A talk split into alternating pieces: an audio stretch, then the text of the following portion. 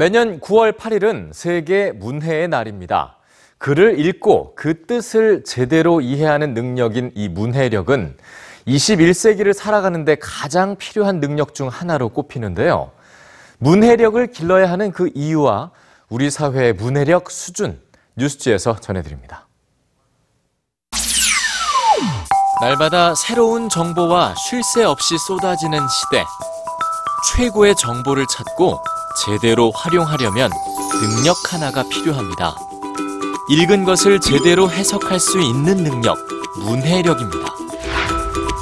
세계 경제 포럼 역시 21세기를 살아가는데 반드시 필요한 핵심 능력으로 기초 문해력을 꼽았습니다. 문해력 수준이 삶 전체를 좌우할 만큼 중요하다는 연구도 있죠. 문해력이 낮은 사람들은 대개 가난한 지역에 거주하며 소득이 낮고 건강에 더 많은 문제를 갖고 있다는 것을 발견한 연구진. 이는 기대 수명을 낮추는 데 큰 영향을 주는 요소로 문해력이 낮은 지역에 사는 소년과 그렇지 않은 지역에 사는 소년들의 기대 수명은 무려 26년이나 차이가 났습니다. 이 연구는 문해력 수준을 높이는 것이 삶의 불평등을 해소하는 열쇠라고 강조하죠.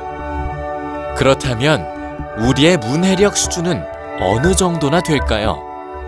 우리나라 성인의 문해력을 추측할 수 있는 단서는 OECD에서 2013년에 발표한 성인 국제 역량 평가 결과입니다.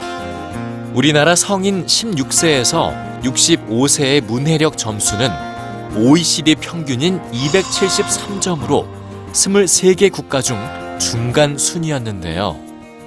단순한 문장을 이해하는 1등급에서 복잡하고 긴 글을 이해하고 평가까지 할 수 있는 5등급 중 우리나라 성인 78% 이상, 그러니까 대부분은 간단하고 짧은 글을 비교 분석할 수 있는 수준인 2등급과 3등급의 평가를 받았습니다. 하지만 다른 나라와 달리 특이한 점이 눈에 띄었습니다. 55세 이상 성인과 젊은 층의 문해력 수준에 별 차이가 없는 영국에 비해 우리나라는 각 세대가 평균 이하 수준과 평균 이상 수준으로 큰 격차를 보인 겁니다.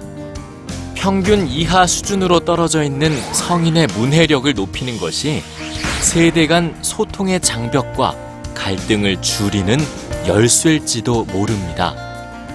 각종 그래프와 수치를 파악할 수 있는 데이터 문해력과 금융 정보를 이해하고 활용할 수 있는 금융 문해력, 그리고 진짜와 가짜 정보를 구별할 수 있는 미디어 문해력과 의학 정보와 처방전을 이해하는 건강 정보 문해력 등 일상에 필요한 문해력은 점점 다양해지고 있습니다.